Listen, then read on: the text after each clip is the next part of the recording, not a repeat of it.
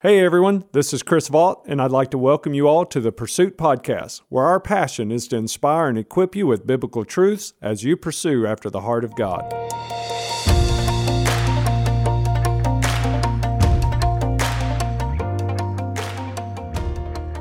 Well, grab your Bibles. Let's go to Daniel chapter 4.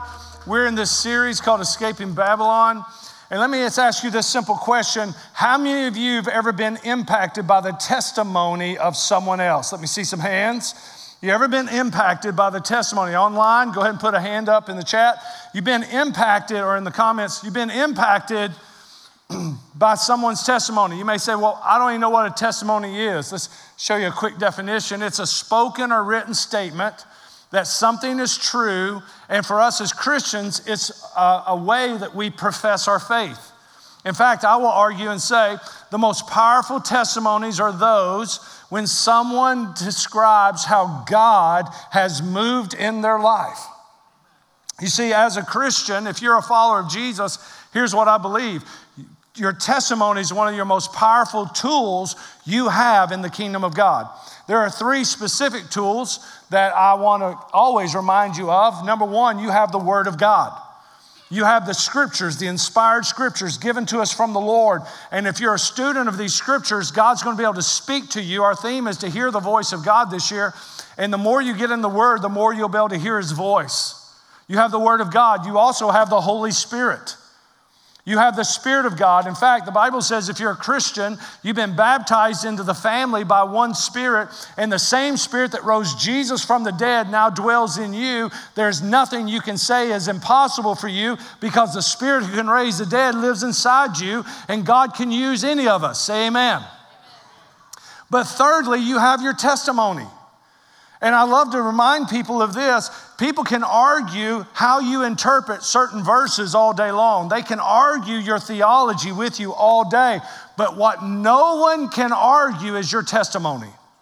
No one can argue because you're the expert in it. You know what God has done. You know how He's revealed Himself to you. You know how God is moving in your life. And no one can say, I don't believe it. Because it's your testimony, it's between you and God. And I want to tell you today that there's power in your testimony. We're in this series called Escaping Babylon. In essence, what we're doing is we are studying the testimony of Daniel, Hananiah, Mishael, and Azariah, four Hebrew boys who were taken captive by King Nebuchadnezzar from, from Jerusalem into Babylon. And in this pagan, godless culture, they were being indoctrinated. However, the testimony of Daniel and his three friends is this they were in the culture, but the culture never got into them.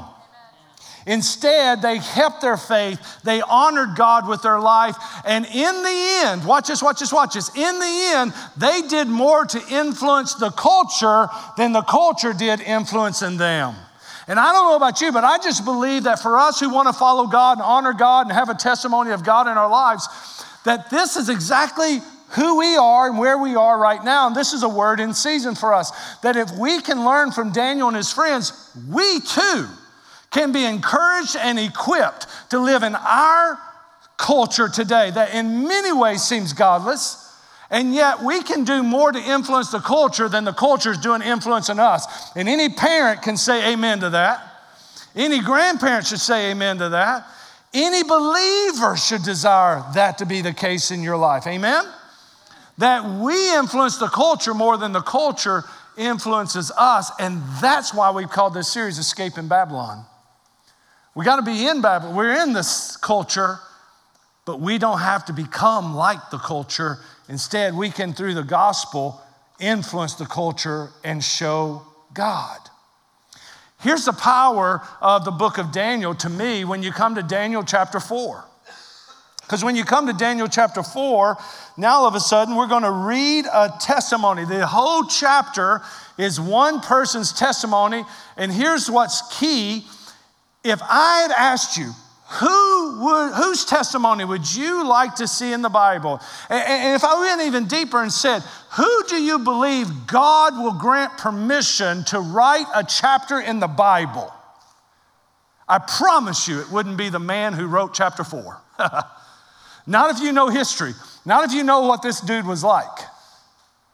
Because the man who wrote chapter 4 in the Bible was not Daniel, Hananiah, Mishael, nor Azariah.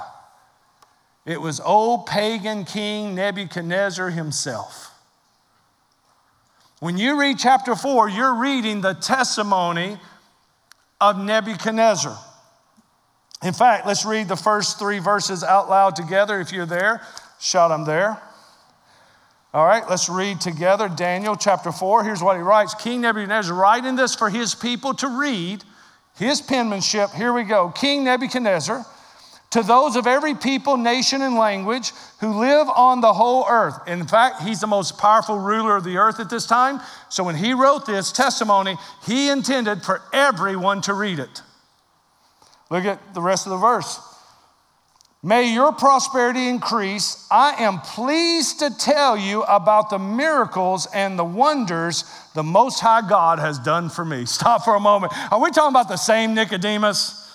Uh, Nebuchadnezzar? Where did that come from? Are we talking about the same Nebuchadnezzar? Absolutely. We're talking about the ancient, wicked king of Babylon. And Nebuchadnezzar, bro, I've, I've struggled with that all morning. I don't know where that name keeps coming back for. All I know is God wants somebody born again today. Nebuchadnezzar writes, I am pleased to tell you about the Most High God. Are you kidding me? How great are his miracles and how mighty his wonders. His kingdom is an eternal kingdom, and his dominion is from generation to generation. So here's my question How did Nebuchadnezzar get to this point? How could this wicked king of Babylon come to a place to where he's not praising the God of the Babylonians, he's giving God Jehovah praise? And maybe, could this be the reason God allowed Daniel, Hananiah, Mishael, and Azariah to be taken captive all those years ago? Because when you read chapter four, you need to understand something.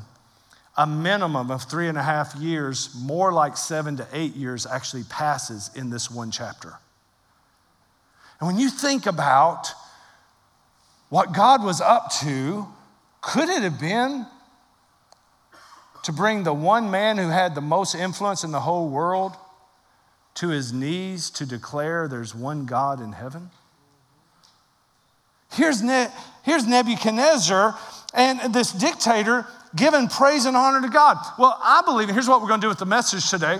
We're going to look through the book of Daniel again, uh, just some highlights, and we're going to look at a pattern that brought Nebuchadnezzar to a point of testament, to a testimony. And I believe for us, the same principles are applicable in our lives. If you and I are going to have a testimony of God working in our lives, we're going to follow a similar pattern. Here's the first one, write it down. Oh, Nebuchadnezzar had to hear a word of testimony about God. You see, he had to hear about God. There's a principle laid out here. It's found in Romans chapter 10, verse 17, if you want to write the verse down. Romans 10 17 says, faith comes by hearing, and hearing by the word of God. So say that with me now. I've already said it once. I bet you can pick it up. Come on, online campus. Romans 10 17. Ready? Say it. Faith comes by hearing, and hearing by the so, so faith is planted like a seed inside the heart of someone when the word of God or a testimony about God is spoken. When we look back at uh, chapter 2 of Daniel, I preached on the, faith, the power of faithfulness in Daniel's life. And in that, Nebuchadnezzar has this terrible nightmare. He sees this, this statue made of all different metals, and all of a sudden a rock comes and hits the statue, destroys it. The wind blows it away like it never existed. And then that little rock becomes a mountain. And Nebuchadnezzar was so terrified by the dream, he brought in all his fortune tellers and all his astrologers and wise men and said, Tell me the dream, then give me the interpretation. How many know no one can tell you what you dreamed if you don't explain it to them first, right? Daniel comes on the scene, anointed by God, and tells him the exact dream he had plus the interpretation. And then Daniel says these words to Nebuchadnezzar. Here's what he heard. You ready? Daniel chapter 2, verse 27. No wise man, medium, magician, or diviner is able to make known to the king the mystery he is asked about. But there is a God in heaven who reveals mysteries, and he has let King Nebuchadnezzar know what will happen in these last days. Now, what's happening to Nebuchadnezzar is he has heard a testimony about the God of heaven who gave Daniel the power to interpret the dreams. Paul picked up on this in the New Testament in 1 Corinthians uh, chapter 5, verse 6. And Paul said it like this Remember, the word spoken becomes a seed in the heart of someone. Paul said it like this I planted, Apollos watered. Apollos was another preacher. Apollos watered. Watch this. God gave the increase. And this is where you and I come in, and why it's so important for us to tell people the testimonies of God in our lives. Because when we speak the word, it likes like a seed and it plants inside the hearts of other people. And then someone else comes along, and maybe you don't plant the seed, but by you sharing your testimony, by you doing good works, by you inspiring and encouraging someone, you may just be the one to water the seed that someone else has already planted, and it's God who brings it to life. So a testimony is developed once. First, you've got to hear the word. Nicodemus, uh, Nebuchadnezzar had to hear the word. You've got to hear the word. I've got to hear the word. The second piece of a testimony is this Nebuchadnezzar had to observe God at work. He had to observe God at work in the lives of those who, who followed God, who trusted in God. In Daniel chapter 3, Pastor Jonathan, a couple of Sundays ago, preached on the power of commitment or consistency in the life of Hananiah, Mishael, and Azariah. The message was this if you look at Daniel 3, Nebuchadnezzar builds this gold statue, 90 foot tall, of himself. You want to talk about an egomaniac? 90 foot statue of himself. And and he made this decree whenever you hear us play music, you got to bow down and worship my statue. There's no pride or ego in that. Come on, somebody. How many know that old king probably had them playing the music about every 15 minutes all day long? And he's probably standing out there looking off his balcony going, Whoa, look at all them people bowing down to me. When all of a sudden he found out that Hananiah, Mishael, and Azariah didn't bow down, he was furious. He took a furnace of fire and heated it up seven times hotter than it's ever been, threw those three boys in there, and thought, I will show the world my power. A few moments later, he looked over in the fiery furnace, and what did he see? He saw those three Hebrew boys up and walking around. No one was hurt, no one screaming. They didn't even have ropes on them anymore. And then he said, Behold, I saw a fourth man loose and walking in the fire, and he looks like to me, he's the Son of God. And they came out of the fire without even the smell of smoke on their clothes. Now, Nebuchadnezzar is observing, he's seeing God at work in the life of his faithful people. Here's what the scripture goes on to say. Now, uh, when, you, when you see this, Daniel 3 28, Nebuchadnezzar says these words Praise to the God of Shadrach, Meshach, and Abednego. He sent his angel and rescued his servants who trusted in him. They violated the king's command. They risked their lives rather than serve or worship any God except their own. Somebody shout, That's a testimony. So let me ask you this question In whose life have you observed God at work? Have you witnessed anyone who had faith in the Lord and they stayed true to their convictions no matter what pressure was thrown their way? And how did that impact your life? That, that's what's happening here. And not only did um, Nebuchadnezzar witness God at work in their lives, they all, he also watched their devotion to God. I mean, think about it. It's not just that God worked in those three Hebrew boys, but those Hebrew boys were willing to die for God. You go to chapter one, we talked about the power of character, and we looked at Daniel and, and his three friends when their food of the king was laid on their table, and they refused to eat it because to do so would violate their religious belief about what foods were clean to eat. And so, watch this. Nebuchadnezzar's watching this. He has heard the testimony about God.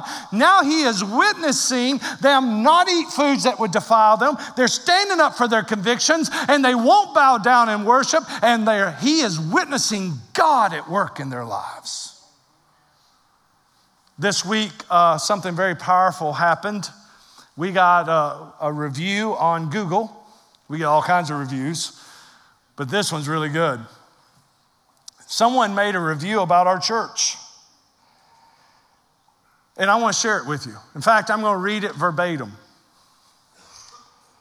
This individual, I do not know them, wrote this on the internet I've not attended yet, but I'm definitely interested after witnessing a good hearted Samaritan from your church help a stranded motorist in a roundabout today. He briefly spoke with the motorist and discovered she'd ran out of gas. Then went and got a gas can, filled it up, and brought it back to the stranded mother whose vehicle died while trying to get her child to school. He handed her the gas can and promptly hurried away before she could repay him. Had me smoky eyed recognized the church symbol in the lower left corner of his, and then she describes the vehicle. And I'm not going to do that because I don't want any of y'all going out in the parking lot to see who gets in this vehicle. he didn't do it for that, or whoever this person is. I, I don't even know myself. I hope you're in this room or watching online today because I want you to see what happened. She writes, He was the only motorist of hundreds upon hundreds to stop and offer her assistance. I was not the motorist, but a neighbor. I would love more info about your church, please. I, I don't know who you are that did this, but I want you to hear from your pastor and your church family. You may have not even known that a person was looking out their window and watching you put gas in someone's car, and then they noticed your church logo in the back of your window. You probably didn't do it for any glorification. In fact, I believe you didn't because you walked away and wouldn't even let her pay you for it. But someone was watching you. And you gave a testimony about the power of God in your life, and you touched someone this week. And I just want to hear you to hear me say on this stage, I am proud of you and this church is proud of you. And I believe we ought to let that person know. Well done. Well done, good and faithful servant. So, so watch this pattern here. Nebuchadnezzar heard the word through Daniel. He witnessed it through Daniel and his three friends. And the third one is this then you've got to have an experience. There's got to be an experience of God at work in your life. That's why we come to Daniel chapter 4. Here in Daniel 4 is written by Nebuchadnezzar, and that's so important because 2 Peter 1:20 tells us that no scripture was written by man's interpretation, but as they were moved by the Holy Spirit. So you have to understand, for that to be in the Bible, the Holy Spirit wanted his testimony here for us to read. He allowed a pagan to write a chapter in the Bible. I think that's important for you to know that God's not afraid of your questions or your unbelief. He, he's still God, He's not shaken. And He knows how to take us where we need to be. Amen? Here's the power in this uh, passage for Nebuchadnezzar. So he has another dream, he says. So after verse three, he's going to start, he's going to actually go back in time, either three and a half or seven years. You'll understand that in a moment. But he goes back in time and he says, I need to tell you my testimony. And here's what happened I had another dream. This dude had some bad dreams, y'all. He said, I had another dream, and in this dream, there's this big tree, and it's in the middle of the earth, and it's got fruit hanging, and there are animals under the limbs in the shade, and there are birds up in the tree. And all of a sudden, I saw an angelic being come out of heaven saying, Cut down the tree, scatter the leaves, scatter the fruit and let the animals run away. He says, but leave the stump in the ground and bound it with iron, uh, bronze and iron for seven periods of time. And then he says this, and let his mind be turned from that of a human to an animal. until he acknowledges there is one God in heaven. He said, Man, I don't understand this dream. What was going He called all of his fortune tellers again. He called all his magicians again. No one could give him the answers. Who does he come in? Who does he ask to come in last? Which should have been first. The only dude that has helped him all along, Daniel. He brings Daniel in, and Daniel tells him the interpretation of the dream. Here's how he said he brought Daniel in, I want you to catch this. Listen to, as I read to you verse 8. in verse 8, he says, Finally, Daniel named Belshazzar, and I believe this is key. He, he puts this in his testimony because this is at the beginning of the dream, all right? So he's backtracking three and a half to seven years. After the name of my God, Belshazzar, not Jehovah, his Babylonian God. And he says, In the spirit of the holy gods, little g, plural, holy gods is in him. He came before me and I told him the dream. Then Belshazzar or Daniel tells him the interpretation. Here's what he says He says, O king, you are the tree. God has risen you up to a place of prominence and power and great glory. You are the, the tree, and He's allowed you to give nourishment and protection to all the nations that are under your control. He says, But you have failed to acknowledge the God of heaven. Therefore, God has decreed your kingdom will be taken away from you. You will be cut down and scattered. You, O king, will be forced into the wilderness, and you, for seven periods of time, you will live like a wild animal. You will eat grass like a cow. Your, your fingernails will grow like eagle's talons. You will become under the dew of the earth. You will, you will, you'll become as hairy as eagle feathers. You will lose your mind for, th- for this seven periods of time. Then, when you acknowledge the God of heaven, your kingdom will be restored back to you. Man, you talk about an interpretation to a dream to a king. Come on, somebody.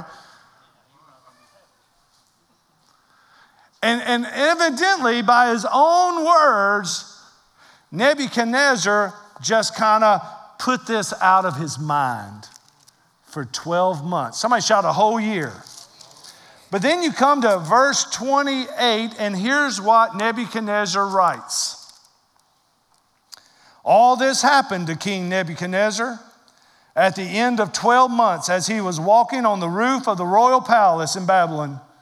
The king exclaimed, Is this not Babylon the Great that I have built to be a royal residence by my vast power and for my majestic glory? You see his attitude, you see his heart? While the words were still in the king's mouth, catch this, a voice came from heaven King Nebuchadnezzar, to you it is declared that the kingdom has departed from you. You'll be driven away from people to live with the wild animals, and you will feed on grass like cattle for seven periods of time until you acknowledge that the Most High is ruler over human kingdoms and he gives them to anyone he desires. At that moment, the message against Nebuchadnezzar was fulfilled. He was driven away from people, he ate grass like a cattle and his body was drenched with dew from the sky until his hair grew like eagle's feathers and his nails like birds' claws. You know what I find so amazing about this is this. Nebuchadnezzar, when he attacked Jerusalem and brought Daniel and his friends back to uh, Babylon, he had no fear of God. He had no knowledge of God, the true God, Yahweh, uh, Jehovah. He wasn't serving or worshiping him but he heard about him through Daniel. He witnessed him at work through Daniel, Hananiah, Mishael, and Azariah. Now, after years of their influence, who hears the voice of God on the day he was declaring how good he was? He heard God's voice. And God said, Today, oh boy, I'll bring you to your knees. In fact, here's the, probably the world's most famous painting of what Nebuchadnezzar probably looked like. This is, this is a world famous painting of Nebuchadnezzar. I want to read to you something that is an archaeological fact. It's found on BibleHistory.net. Evidently, there was a during one of the archaeological digs in ancient Babylon, they came across a tablet with this inscription written by Nebuchadnezzar himself. He says, For four years, my kingdom in the city gave me no joy. During this time, not one building of any importance did I issue to be built. The precious treasures of my kingdom I did not lay out. I did not sing praises to Marduk, my God, nor did I provide his sacrificial table with offerings, nor did I clean any of the waterways. And you got to ask the question for four years, where were you? I believe we have the answer. You say, well, he said seven periods of time. Remember who's writing this? It's Nebuchadnezzar. And the Babylonians didn't judge time as we do with months and years. They judged it by seasons. So in every year, there were two periods of time, two seasons summer and winter.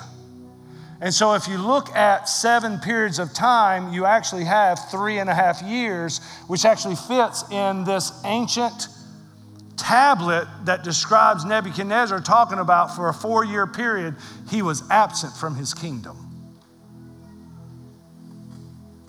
And by the way, for those of you who love to be good Bible students, just go through the Bible and find how many times the Bible talks about three and a half years. Pretty fascinating. Mm. So, why did God do all this?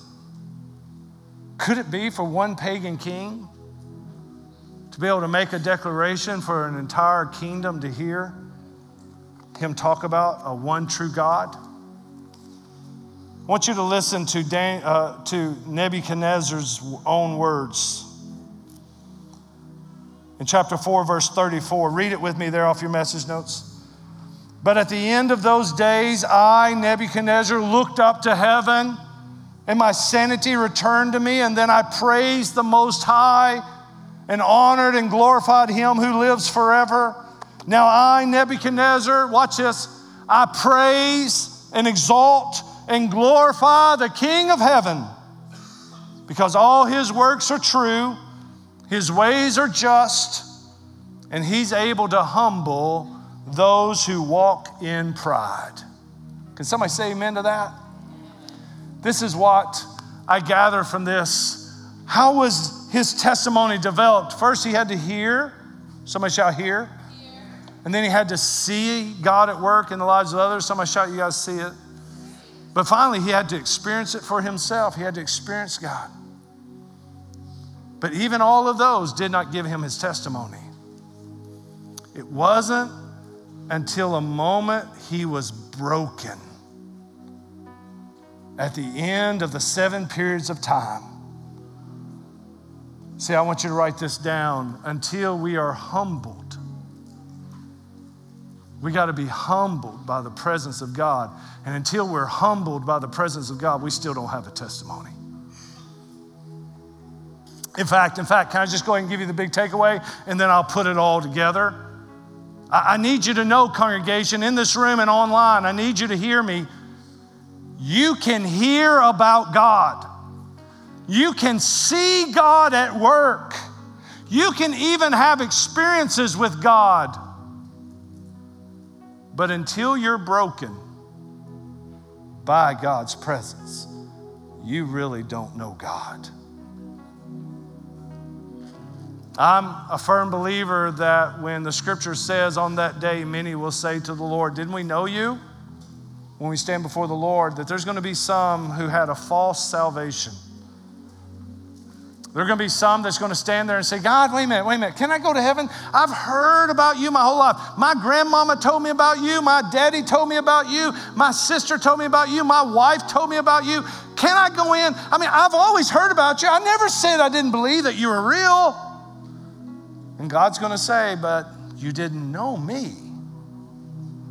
You just heard about me. Some of you are going to say, I, I, saw God at work, man. I'm telling you, I saw God do things you just wouldn't believe. I saw Him doing miracles in my family. I saw Him doing miracles in people's lives. And, and you're going to stand before the Lord someday and you're going to say, God, I saw you at work. And God say, Yeah, but you never saw me. Saw me. Me. Using Allison's words last week, he never became the pupil of your eye.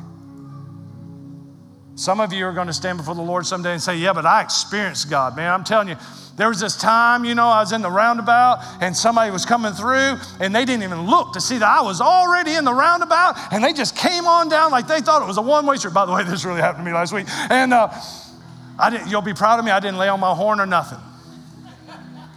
Thought about it, didn't do it. Sanctified. Here we go.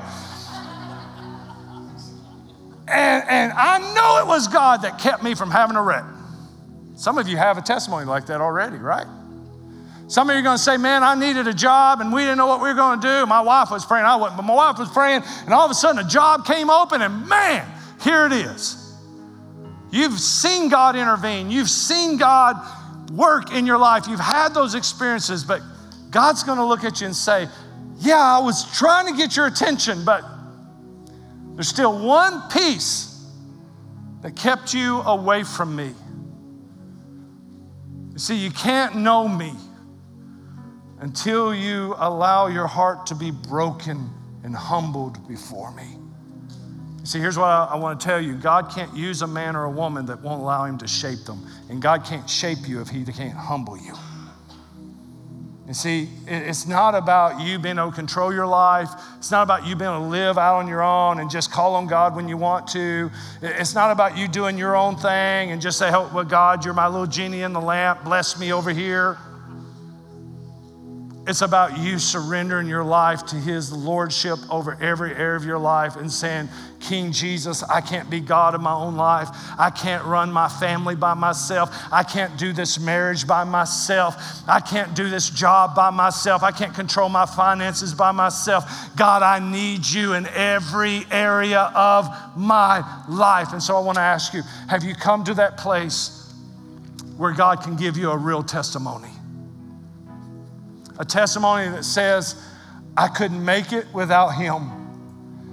My marriage would fail without him. My kids would be a mess without him. My grandbabies wouldn't have no hope without him. We can't do anything in life without him. I need him in every area of my life. Can you testify to that today? When you come to that point, you got a testimony. Amen?